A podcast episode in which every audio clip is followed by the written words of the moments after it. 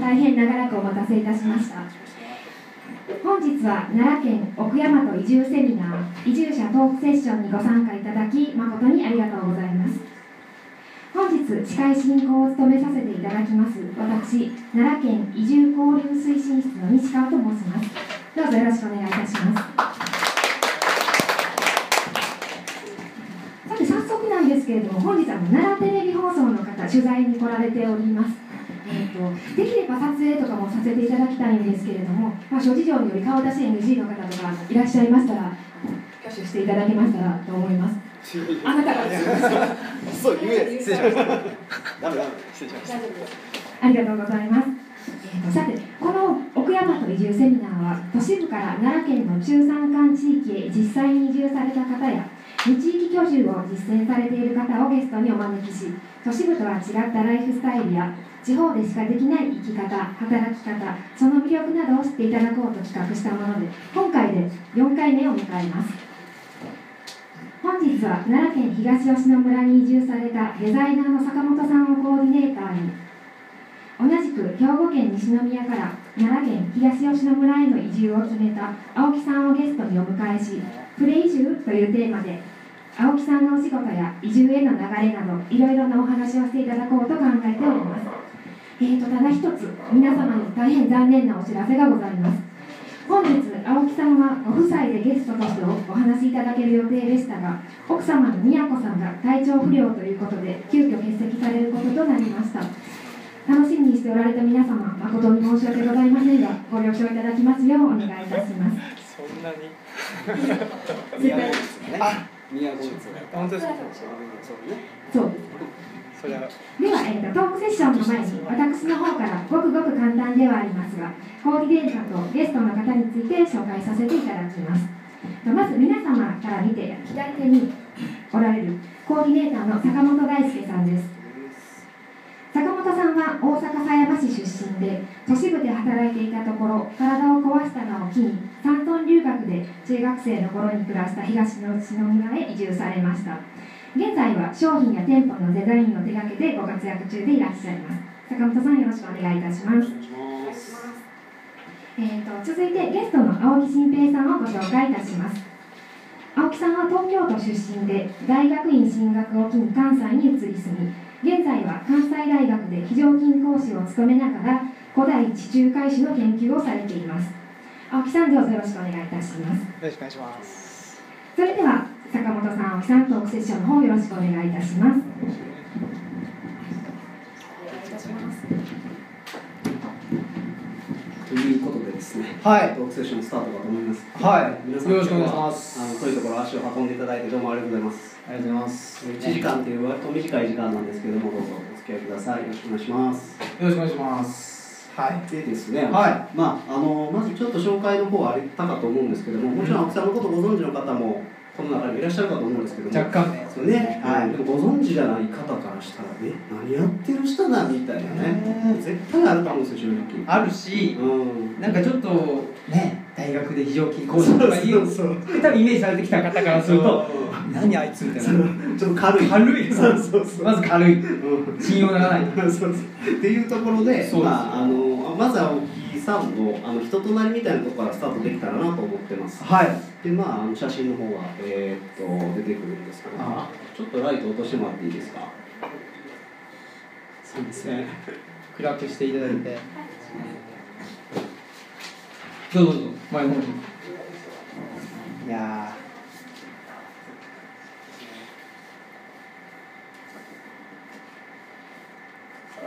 という感じで、まあ、ちょっはと映像の方出てるんですけども、えー、とこれがあれですよねまずもちろん青木さんとそうですね。ああのの直立不動なの。お綺麗な奥様と、いえいえいえはい、あの一緒に写ってる、まあこれあのもうおすで 世にお世話みたいな。そうですよ書いいやいた。や苦労しようね。なんだろう。先に出ちゃってるんですけどここがね、はいはいあの今回東吉島の移住を決めた青木さんですよね、そうですね。はいあの東吉野村のはいえー、何ですかね、あの入り口の方って言ったらいいんですかね。あそうですね、はい割と玄関口に近い玄関口の方ですよねうん、あのえー天中組の、そうですね、リーダーの吉村虎太郎さんがお亡くなりになったうん史跡の、まあ、すぐ隣すぐ隣ですねでこの裏あの家の裏にはあの、えーお墓がありますんでそうやね。だからお墓だらけそうそうそうそうお墓の中に住んでるみたいな感じですねうん まあその辺またちょっと後ほど詳しくそうですとねいうことなんですけども、で、あ、まあこれは、はいあ僕これまああのイタリアのサルデーニャ島っていうところがありましてでそこの発掘調査に今参加してあたりしておるとまあなるほどなるほど自分の専門のことですかね、うんうんうん古代地中海の研究してますのであーでその、まあ、フェニキア人あカルタゴ人っていうですあねーえーまあ一言で言うとその、うんローマに滅ぼされた、まあ、あのあー歴史の敗者なるほどの負けちゃった方うんの人たちの、まあ、歴史をうん。どうにかして知ることができないかっていうんで、まあ研究しているとああ、なるほど。いうのが、まあ、一応本業なんですけど、うんうんうんはいまあ、その本業の話は多分これだけになるあそうですかあ、ま だあるかなまだこねれもそうこやね。れあのーえーっと名古屋の方なんですけどねうんであのカルチャーセンターであ、ほんま、ああるのはいいろいろと、まあ、世へ界遺産で学ぶ古代地中海史入門ということで、え。まああのいろいろと大学にも行かせてもらってるんですけど、へーこのカルチャーセンターに来てる、んあのまあ、おおじいちゃんおばあちゃんあのー、方々が一番熱心ですねやっぱり、えー、そうなんや。やりがいがあるのはこっちですけどね、ははいまあ、このあの世界遺産に焦点当てて、うん古代地中海に生きた、うんうんうんあのまあ、民族ですかね、はあギリシャ人もフェニキア人ユダヤ人うんエジプト人カルタゴ人ローマ人があるんですけど、うんまあ、その歴史を、んまあまあ、入門なんでへえ解説すると、うんいうこともしてなるほど、なるほど。はいで、次はあでこれも、うんえっと、西洋の歴史を読み解くってことなんで、まあ、僕のあの大学院での研究テーマが西洋史ヨーロッパの歴史うんなんでなもんで,、うんでまあ、あのこれは、えー、何ですかねあの研究室の先輩うんと一緒に、えーまあ、書いて教あの大学はいので使おうと思った教科書なんですけど、あ、そうななんんでや。古代から、えうんー近現代までへーを、まあ、みんなで書いたよっていうことですね一応まだ売ってますんで、へぜひ。ーそうはいなんですね。まあ、読み物としてはあんまりね、あ面白いかもしれないですけどあれですけど 言ってるよいやいやいやまあ一応こういうのもあるよっていう感なるほじですねどなるほどはいで、次が。あこれはまあねそうですねあの、お綺麗な奥様が。いえいえはい、まだ出てるんですけど。はいありがとうございますあのえっ、とこれどこだっけな天天満天満あ橋あ、大阪なねんや。大阪おのあの吉田ビルっていうあ僕の友達この間が、はいあの友達のおおじいおじいさんおじさんが持ってたうんビルで個展を開かせてもらった時の、へーまあ、写真でこういうまあ小物とかグッズうを作ったりして、はい、はい。えー、おったと、ああ、はいなるほど。それをまあこういうふうに売まって、あ販売もされながら。えーそうですねへえ。しててまあなるほど。うんそういうなんですかね、うん。えーまああのアマチュアですけど、うんまあ、そんなの作ったりするのも好きだよっていう感じですかねはいそんなです。そんな2人ですうん、そんな二人です。はい。うん。で、あ、これね。あこれねこれちょっと物議を醸し出す写真全く。おかしいですからねこの人もねせ西洋しかかけ離れてそうそうう。そうそうそうそうなんですよこれをやってるせいで西洋史家からですねうんあのもうあいつはせあいつはダメだと終わってるっていうふうにまあ、なりますよね、これ。思ったんですけどどういう状況なんですか。これまずですねあの説明したいのがうん。ここはどこかっていうことなんですけあどこあ。こはそこの窓から見えるところなんですよへえ。これアワーズルームってあるんですけど、はあの多分40代前後の人はご存知かもしれないんですけい。ど、うん、あうん。のサイキック青年団っていうはあはあラジオが関西でですねね、俺知ってるわ。本当ですかおお。サイキックあの北野誠さんと、おね、その竹内義和さんっていう方でやって、まあ、一世を風靡したラジオなんですけど、お。その竹内義和さんと一緒にあのプロレスに関するトークイベントっていうのを月1でそこでやってまして西洋史じゃない すいませんなるほどなるで、えーまあ、2人だけでも、なんだって、ほど。なんなんでというかね、なんなんでっていうんで、ちょっと、あの、なんですかね、えーインディーレスラーのインディーレスラー。ブリティッシュバタードッグさんに来ていただいて、すごい詳しいんですよ、いいでしょ、ブリティッシュバタードッグさんなるほはい。あーブリティッシュドッグスっていうはね、いあの、はいはいえーまあ、人たちがいたんですけうど、んうんうん。そのそれをもじって、あもじってはああなるいでまあ、その人たちとほど。うん イベントも月1でそこでしてるんで、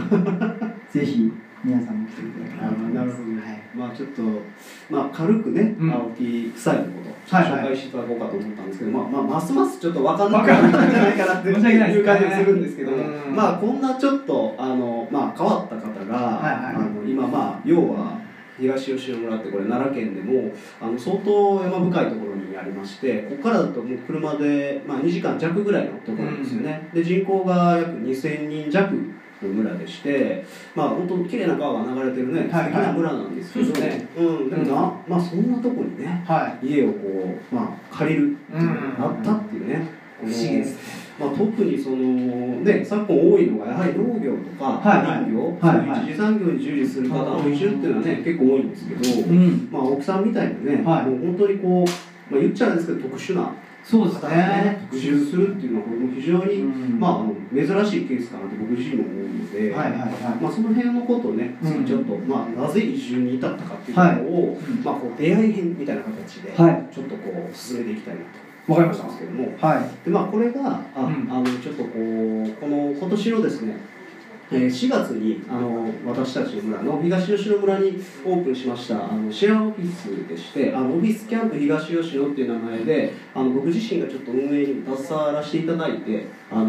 まあ、やってる施設なんですけどもでこれのあれ多分プレオープンのはい3月の、うんえー23日24日からプレオープンの翌日に、はなんかたまたま来てくれたんでねいそうですねうんその時にそうそうあはの僕全然知らなかったんですよ存在も知らないそうやね。かったんですけうどん僕の友達があうんの吉野町のはいはい地域おこし協力隊ですかあーあれに行っててうんほんでなんか年限が切れるからっていうんで、うんうんじゃあちょっと会いに行かなきゃと思ってああ、そうもう大阪に帰ってきちゃうと思ったんですよその友達うんうんうんがだからちょっと行こうとあ思っで、てよしの似てるうちに行っとこう。そうですそうですそうですそうですうんだから何ですか東吉野村じゃなくてうん吉野町ですよね、うんうん。の方うに、んまあ、行っうて、んほうん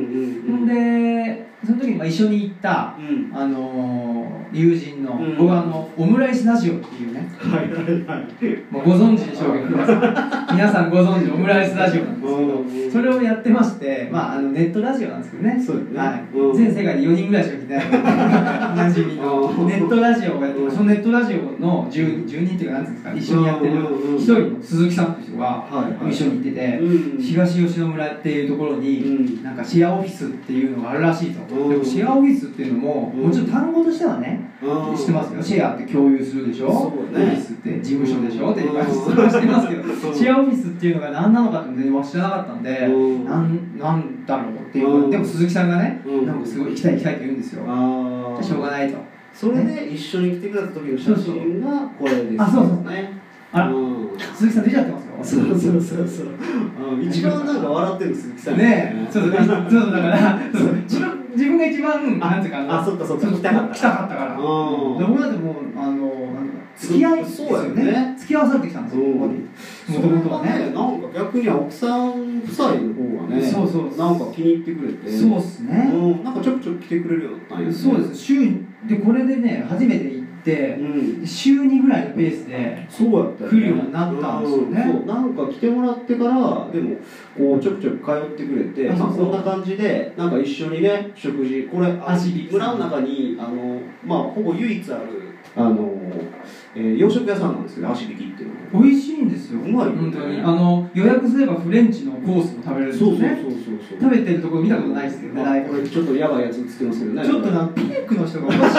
まあ、こんなやんちゃなやつも住んでるんですけどね、住んでる人あの、えー、なんですか、あの、オフィスキャンプをね、そうそう坂本さんとも、ね、一緒にね一緒にやってらっしゃる、あの運営、して菅野大門氏とうんそういそうそううあのがピンクの。うんこれ確かあのね温泉行って、はいは温泉行ってからその後い。でそうですね。ねそうそうそなうんかお腹も空いたしお腹も空いたしご飯食べようかとか言って行った時やったよねそうですね。この時は結構なんか青木夫妻だけじゃなくてねいろいろなんか来てそくうれでたすね。に一番手前にもね、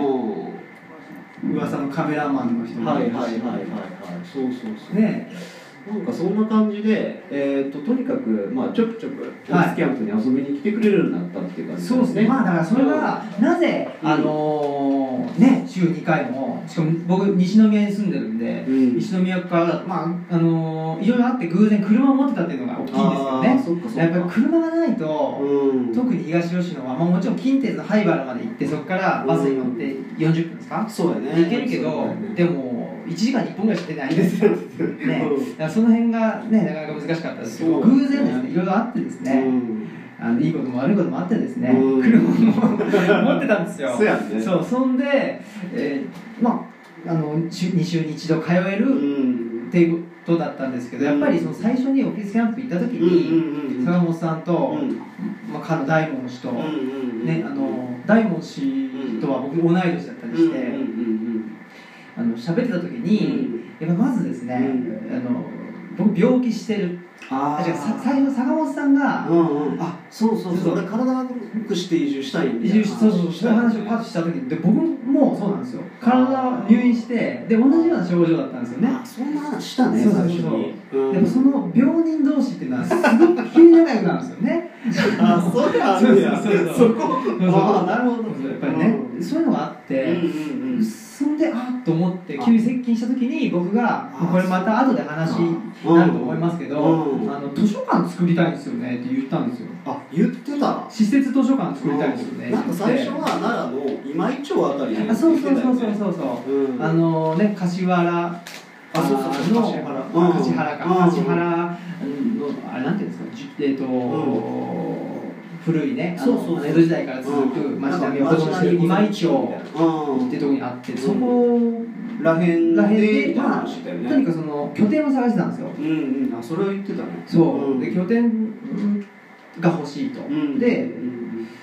まあ、その一つのバーチャルな拠点としてオムライスラジオっていうあーラジオはあると。あるとうんでも、まあ、そのそれを具現化というかねしたような形で、うんえ自分の拠点が欲しいなと思ってて、うんいろいろ探してたんですようんうんね、うんうんっていうのがまあ一個にあって、うんでも図書館なんて作ろうって言っても、うんそんなんねヨタ話じゃないで すか図書館とか博物館とかねまずあんまりこう民間でね図書館っていうのってで博ね物館って、うんまあそれこそあのプロレス博物館とかってあーやってる人いるけどうんダサいじゃないですかそうそう好きな人がねそうそうなんかこうコレクションみたいそなうそうそうそうそうそううんなんかダサいなとか思っててだから、うんそういうのってあんまりあの現実的じゃないしなと思ってたんですけど、まあそのね病人のよし みで打ち上げちゃったわけですよねそうやんね、うんなんかでもそれ俺はすごい面白いなと思って、本当ですかなんかあの当時、えー、と和歌山の方で、はいはいあの崖書房っていう、うん京都のね京都あののね本屋さんが、はいどうも本屋をやったらしいっていう、おうそれも和歌山のね随分あの田舎なんですけど、でそういうとこに本屋があしかもなんか超有名なねう本ん屋ができるんやっていうのはちょっうんとそれびっくりしてたので、うんうんでもなんかそれすごいこうあの印象に残ってたんですよね。はいはいだはいかはらなんかそういうこうありそうにない場所に、うんありそうにないもんがあるのって、はいまあ、今回のこのオフィスキャンプもそうなんですけいどそうですねなんかちょっとワクワクするじゃないですか、うんうんうんどんなんなってんのみたいな、ね、そうですねうん、だからそ何がの起こる話かねわかそらうなそいうかそうら聞いた時に、はいなんかあなんか面白そうやなと思ってて、はいまあ、当時はねその今以上でっていう話もしてたからそうなんですよまさか東吉野でねそうそうそうなんてそ思うってなかっうん、だからまああの東吉野はその、うんなんていうかワンオブゼムというか、うんその前に広島のあの尾道にも行ってるんですよ僕た、らあれそうなんそうなんですよそんな広範囲にわたって探してたそううなんですよ尾道に行っていいとこやねお前まあ、小春で僕はあの神社のバイトしてたんですよこれ言っちゃあれなんですけどあの地鎮祭のバイトしててよそんなバイトあんのくないじゃないですかいや、ちょっと本当はね自鎮祭のバイト進化じゃないのに地鎮祭を代わりに行くってことそうそうこのおかしいでしょ乗りと上げてそうマ一生懸命ノリと勉強してたんですよかけまくもかしこみ たいなね勉強してたんですけどうんそんでねそのねあの本拠地が、うんあの尾道にあるんですよその本拠地っていうかなんていうんですかえそのバイトの本社本拠地本社じゃないわ本社っていうかあ本宮本社本宮ああそそうそうそうそんでねそこの宮司さんに会いに行ったらね、うんそれがもうね嫌なやつだったんですよ言うてもってるやつええのいいですあいいんやうんで嫌なやつやってお金儲けのことしか考えないんですよ、あーまあねね売りからっねていうのでそうそうそう、んでもうこれはダメだと思ったりしてたんですうよ、んだからそういうのがいくつかあったっていうのがあってーそうなんやそうで坂本さんと話しても、うん あんまお金儲けの話しないし病気の話ばっかりしてるからあそうやったこれはいいと思ってああそうだそれであったあのあったんですよねあーそうそうそうそうそっかそうそんでまあいろいろ話しても、うんね坂本さん受け止めてくれるいえしいえいえいえねいや面白かったからねでもねいやいやいやうん本当にっていうのがあって、うんまあ図書館もやりたいし、うんうんあの寺子屋あみたいそうなそうねそう寺子屋って話もねそうそそうそうの時もうすでにしてたよねそうなんですよ、うんでそれがまああの拠点って言った時うに、んあの僕が最初にイメージしてるのはあの個人的に非常にお世話になってる、うんあの思想家の,、はいあの内田達郎先生っていうそう先そう生今回いてもねいろいろお世話になったねそうそう先生うんっていう感じなんですけど、んその内田先生がうん外風館っていうのを作ったんですよ、あうんの北府兼道場っていうのうは、んうんであれがまあ拠点のイメージであってあーじゃあ僕もまあマイ外風館っていうのをゆくゆくはねそう持たないとうんうんいけないんいかいかんなんいかんなっていうのはやっぱりそのあー3.11ですよね東日本大震災の時にそうあなんだのなんていうのかなマスコミには金出してもらわなかったらうん何も言えなくなっちゃったりとか、あーそういうのがあったじゃないですかうんうんうんそれってどうなのかなっていうのを考えてたこともあったりあとうんねあのここで言うのもあれですけど、うんあの橋本徹あーさんのうなんかねなんかうん全部を、うんあの金の問題にしちゃったりとかってあーねまあいろいろ問題があるんでしょうけど、うんうんそれってどうなのかなっていうこともあって、うんそういう価値観うんうんうん全てを経済的なあの物差しで測るという価値観うがん蔓延した場合、うんうんうんね自分たちはまだ、ねうんまあ、20代だったんうんですよその時は。うんうんうんいかんと言ってただけでいいけども、うんそれがまあ自分が40代50代になった時うんに、いかんのいかんという戦闘にねうんうんうん立てるのかというあーね僕は思ったんですよだからその時にきちんと先頭に立って自分の思ってることを言えるうんうんそれが拠点っていうことなんです僕の中では。ああそういうことなんだうんなるほどねなので、まあ、バーチャルにはそのインターネットラジオであー、まあメディアやねそうそうそうそういろいろ言ってみてうん ね、あんまりまだ脅迫も来ないしね 大丈夫なので今んとこねそうそうそうそ好うき勝手喋ってるけどそうそううんどんだけ好き勝手喋ればだからあの世の中のタブーとかあるじゃないですか、うん何がタブーかも分かんないんで。あとりあえずね踏んでみ てみたいなそうそうだそういうのでそれができる場として拠点っていうのを持ちたいなっていうのをーあー漠然と思ってたんですよねでそこでうんなんかこうまあうちに来てまあオフィスキャンプにねそうですね割とまあ通っていただいてる中でそうそうそうなんかあの多分ね村のあのあれやね空き家バンクそうそう空き家バンクっていうのがあるよって言って、うんうんでも空き家バンクにはまあ登録しないんですよね、うんうんうんあの登録せずに、うん空き家バン空き家担当なんですか空き家担当そうそう空き家担当の方松本ささんうんっていうかあの人は移住というかワンストップ窓口っていう感あじそでうなんですねあの移住とか、まあ、定住に興味ある人あーはもうまずあの人の、まあ、門を叩くっていうような感じの役割あそうなんですねでその、まあ、移住担当東吉野村の移住担当の方がいらっしゃって、その方を坂本さん紹介してくれあそうて、やねで僕なんか移住する気なかったんですよ移住する気ないんですよ今も移住しないけ どプレイ移住なん でねいああのでもまあ空き家がね日本全国増えてるらしいと、ね、で空き家ってどんなんなのかなっていうのをうん僕ねさっき紹介でありましたけど東京都出身って言ってますけど、うん一応出身は東京都ですけど、ん生まれ育ったのはあの埼玉の裏浦和ってとこなんで、うんうんまあ、ベッドタウンで、ねね、古い民家がないんですよあだだかかららニュータウンニュータウンですねねなんで空き家って何なのかなっていうのあをーよく分からなかったんでちょっと興味本位もありいやもちろんそうですああなるほど、うんだからねさっき言ったように今井町といくつか、あとは丹波の方とかねあいろいろ聞くじゃないですかあるあるうん丹波だからねそうそう結構今湧いてるって聞くよねそう、んなんであの空き家バンクとか探してたのはどっちかというと,、うんえっと丹波とかあの兵庫の北の方とかなるほど向こうの方がなんか空き家バンクって打つとパッと出てきたりしてたんででそうですね、はでまあ、東吉野村にも、まあ、空き家バンクっていう制度があって今、まあ、約10件弱ぐらいの空き家が登録されてるんですけどでそれで、まあ、あのこちらの要望を伝えるとそれに、まあ、見合ったような空き家を見せてくれるっていうのが制度なんですけどもでそれでなんか多分ね、見に行った中にそうそうえーそうなんですよこの物件が、まあ、これちょっと杉の木立なんですけどもこの先にある、まあ、こんな家がねあこれが噂のじ噂じゃないかまだまだ何も言ってないなな何も噂してないそうかジムニーなんですけどねああそうそうそうこの車でね、うん、でまあだからその時も、う移住担当の増本さんっていう方がいらっしゃって、うんうんうんうんねでもその方を紹介してくださってその方がすごくいい方だったんですよそうやねうん楽しい人やねそう、んだからそれがあのつながってるんですよ全部ああなるほどそうなるほだかどら坂本さんに会った、うんうんうんうんあーでまああの大文字もいてあーでねうんでまあ非常にあの仲良くなった、うんでうん紹介してくれた松本さんと会って、すごく親身にうねんあの紹介し紹介というか、ん案内してくれて、そうだねうんっていうのがあって、うんじゃあもうこの人が言ってくれるんだったら、まあ、間違いないかと、うんでそのなんていうんですか「見ます移住しろ」とか、うんそういうふうに言わないわけですよ、うんまあ、ただ見てってっていうふうに言ってくれたっていうのがやっぱり一番大きいですよそうねだねそれねはあの街中でねそのなんていうんですか、うんあの家探してるうんと、うんうんねもう決めろ決めろそうそうそうそうそうそれがちょっとしんどいとあーなるほこどろがあるんでうんそういうのが今一切ないとそうやねはいうんそれもあの町でしか育ったことがない、うん僕なんかからすると、うんうんうんあ随分とああのー穏やかというなるほかど緩やかというか、うん好印象に結びついた、あーなるほどねはい、ことですね。でまあなんかすごいロケーションがまず良かったんですねそうですねここはねなんか目の前が川でちょっと見にくいかもわかんないですけど右上の方に家が家があります見えるんね。ですけども、はいもう本当ねプライベートリバーとはなんとか言ってねそうです よね。ん勝手にね。そうそうそうそうそれすごいなみたいな話してたよそうそうそうそうねうんして、はいでまあこれは橋の上ですもんね。そうやねこの時は何軒みたいなったっけ結局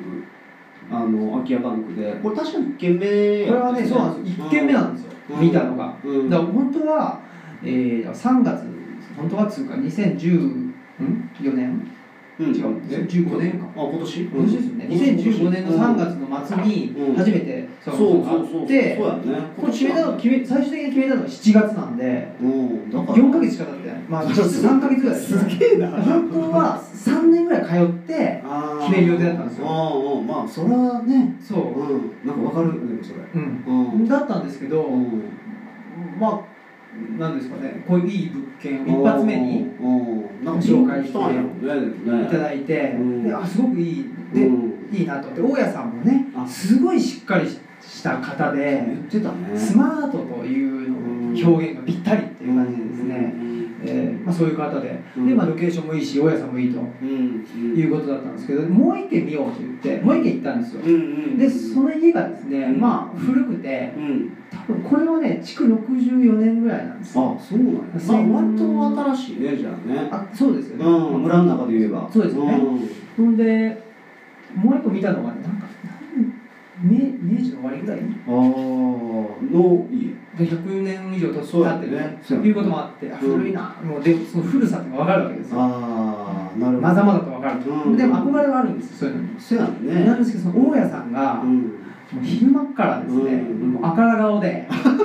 あーでも結構いてる田舎にはいいるんですかねいらっしゃるいらっしゃるでしょうんでまあうんその時うちの奥さんもいたんですけど、えもう必要なタッチね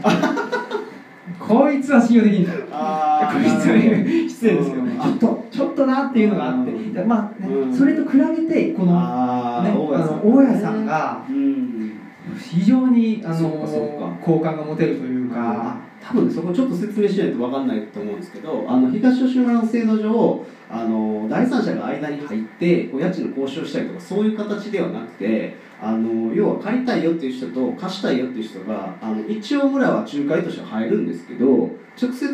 要は家賃の交渉するうんしたりとか、まあ、契約を結んだりっていう形なんですね、まあ、都会者は普通はねそうですねあの不動産仲介者を、はいえー仲介して借りるっていうのも、まあ、ほぼ、ね、9割9分そうだと思うんですけど、まあ、うちの今の村の制度上はそういう形になっとるもんであの非常にやっぱその大家さんとの関係性っていうのはねいや実は家を借りる時に全てです結よ、構ねうん本当そうやんねそう本当にそう思っうんていましたうね、ん、なんか家賃のこととかもそうだしそうまあ、あの家自体をねきっちりきれいにやってくれるみたいなこととか、うんいやそうですねうんでまああのその大家さんがうん月1で、あの整備というか、ああなんていうんですかねきれいに風して通したりとかあーしてくれてたっていうこともあったり、はいあと10年前までその大家さんの弟さんが住んでたのねあーで、あのー、板間を、まあねまた改築してたよね出るかなうんあそうそうこういう感じまあはい、ねあのこの柵の中がちょっとちっちゃい畑みたいなそうですねうんでで鹿が入ってくるっていうんでそう鹿そうよそうけの鹿よけのネットがあってまあでも本当森の中の一軒家っていう感じでね、はいはあの周りに本当一軒も家がないんですこの家しかなくて肉の子供ですねそれいいのか悪いのか分かりませんけどね、まああの 嫌な人は嫌やろうけどねそうですねうんうんまあでもねね、素あ敵な環境でのー図書館をやるっていうのが一個あったんで、そそううかそうかいう意味では、いいよねね、例えばそのね、あのー古代中国うの,、んあのまあ、あの文人なんかはね、あーのーそっかそっかね、竹林の名賢治みたいなあー感じで、三個の上みたいなので、あーなるほどなるほど3回前のなんだよみたいな、ああなるほそどんなことしませんけど、あそーのぐらいちょっと、うんなんていうかな、まあ現世と離れてるっていうあかそう、まず川を渡るわけですからね、そうやね川を渡るっていうのはすごく象徴的ですよね、ああなるほどなるほどちょっと違う世界にっていう。あ確かに、はいかつまああのね最初の方に出てきたあの杉子たちのねそうそうそうそう抜けた先にある家っていうのはそうなんか雰囲気良かったこよね、のせいで日照が悪いって そうそうそういうこと言ってましたけどそうそうそう台風で倒れた日にはもう直撃するそうやいやねなんかだからちょっとねあのー伐採しようかみたいな話話もありますねはいうん、一部救おうかみたいなそうそうでまあこういう、あ家の中そうそうあこう家の中いう感じなんでうん住めるんですよねうん一台はそうやね、もうはい本当になんか綺麗になってたよねなってましたねうんでそうですねなのでまあこの何ですか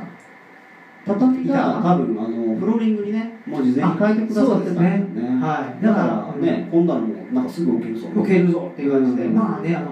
のなんだろうリノベーションをうんね自分たちにしたいとかいう人にはちょっと向かないかもしれないですけどうん青木さんらの、まあ、こう思い描いてるそうですねことに、まあ、すごくなんかぴったりのねそうですねまあ、本当、まあ、あの偶然やけどね、はいうん、やったっていうことと、うんまあ、あともちろん大家さんそうですね、がすごく素敵な方だったそうですねなんで、はいうん、これまあちょっと言いにくいかもしれないですけどちなみにこれ家賃はおいくらぐらいだったんですか家賃はですね、うん